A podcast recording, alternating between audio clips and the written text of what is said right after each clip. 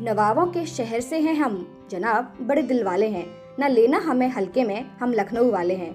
ना करना कभी गिला, ना शिकवे की कोई गुंजाइश हो। तहजीब का आलम यहाँ, बदले का ना कोई रिवाइज है। मोहब्बत का एक लफ्ज, जो लखनऊ से बया हो, चिकनकारी का अपना अंदाज, प्लेट पाया की निहारी हो।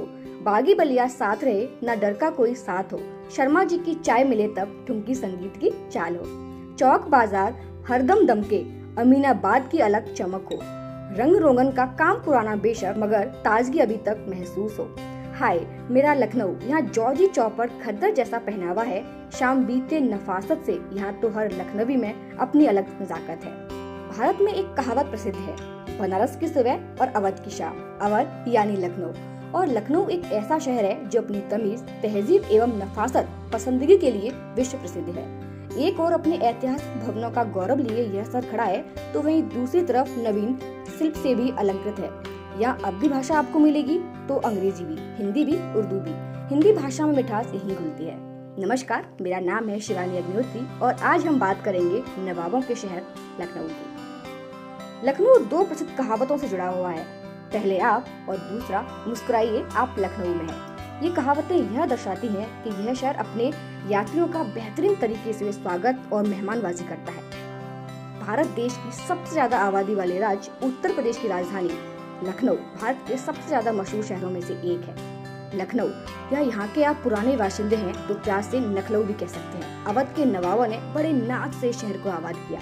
उनके यहाँ शौक की निशानियाँ यहाँ बिखरी हैं। इसी समय में यह नवाबों के शहर के नाम से विख्यात था। आज लखनऊ को बागों का शहर कहा जाता है। यहाँ का खान पान भाषा, कला और ऐतिहासिक इमारतें देश भर में अपनी अलग पहचान रखती हैं। इसके अलावा सियासत के क्षेत्र में भी इस शहर ने बड़ी उपलब्धियाँ हासिल की है। गोमती नदी के तट पर स्थित लखनऊ भारतीय इतिहास में कई महत्वपूर्ण घटनाओं का साक्षी भी रहा है।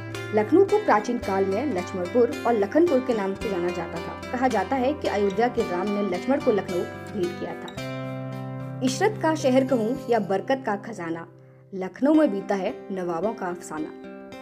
अपनी नाबवियत के लिए मशहूर लखनऊ के लिए सितंबर का महीना बहुत अहम माना जाता है।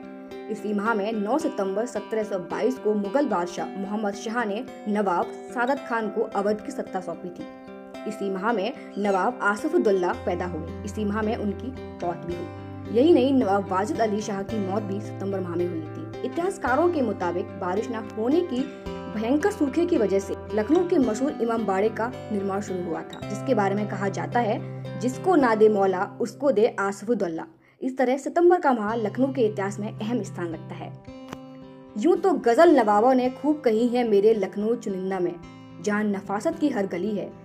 हूँ मैं वहाँ जहाँ अफवाह की मिसाल नहीं, मंजिल मिलेगी देर से ही सही, मगर सादगी पर कोई तलवार नहीं।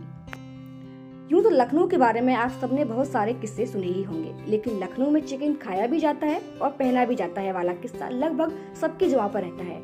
इस किस्से को लेकर लखनऊ चिकनकारी ने जीवंत बनाया हुआ है। महीन कपड़ों पर सुई धागे से हुई कारीगरी व कढ़ाई ही लखनऊ चिकनकारी कहलाई जाती है। चिकनकारी सैकड़ों वर्षों से अपनी लोकप्रियता को बरकरार रखे हुए है। लखनवी चिकन में प्रयोग होने वाला चिकन शब्द मूलतः फारसी शब्द है, जिसे फारसी में चाकिन कहा जाता है।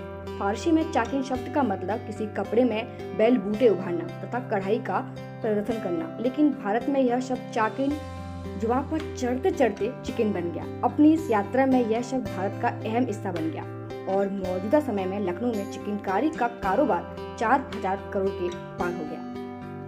लखनऊ चिकनकारी की दीवानगी देश ही नहीं, विदेशों में मिलती है, जहाँ घूमने आने वाला व्यक्ति बिना चिकन खाए और बिना चिकन के कपड़े खरीदे जा ही नहीं सकता।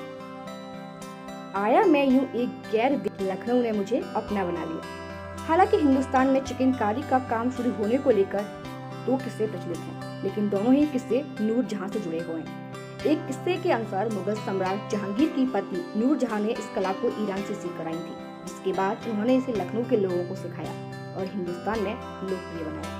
वही नहीं, दूसरे किस्से के अनुसार नूर जहाँ एक बांडी बिस्मिल्ला जब दिल्ली से लखनऊ आई थी तो उन्होंने अपनी इस कला का प्रदर्शन किया। जिसे नूर झा ने सीखा और लोगों को सिखाने के साथ इसे लोकप्रिय बनाया। वो आबो हवा, वो सुकून और कहीं नहीं मिलता। मिलते हैं बहुत शहर मगर लखनऊ सा नहीं मिलता।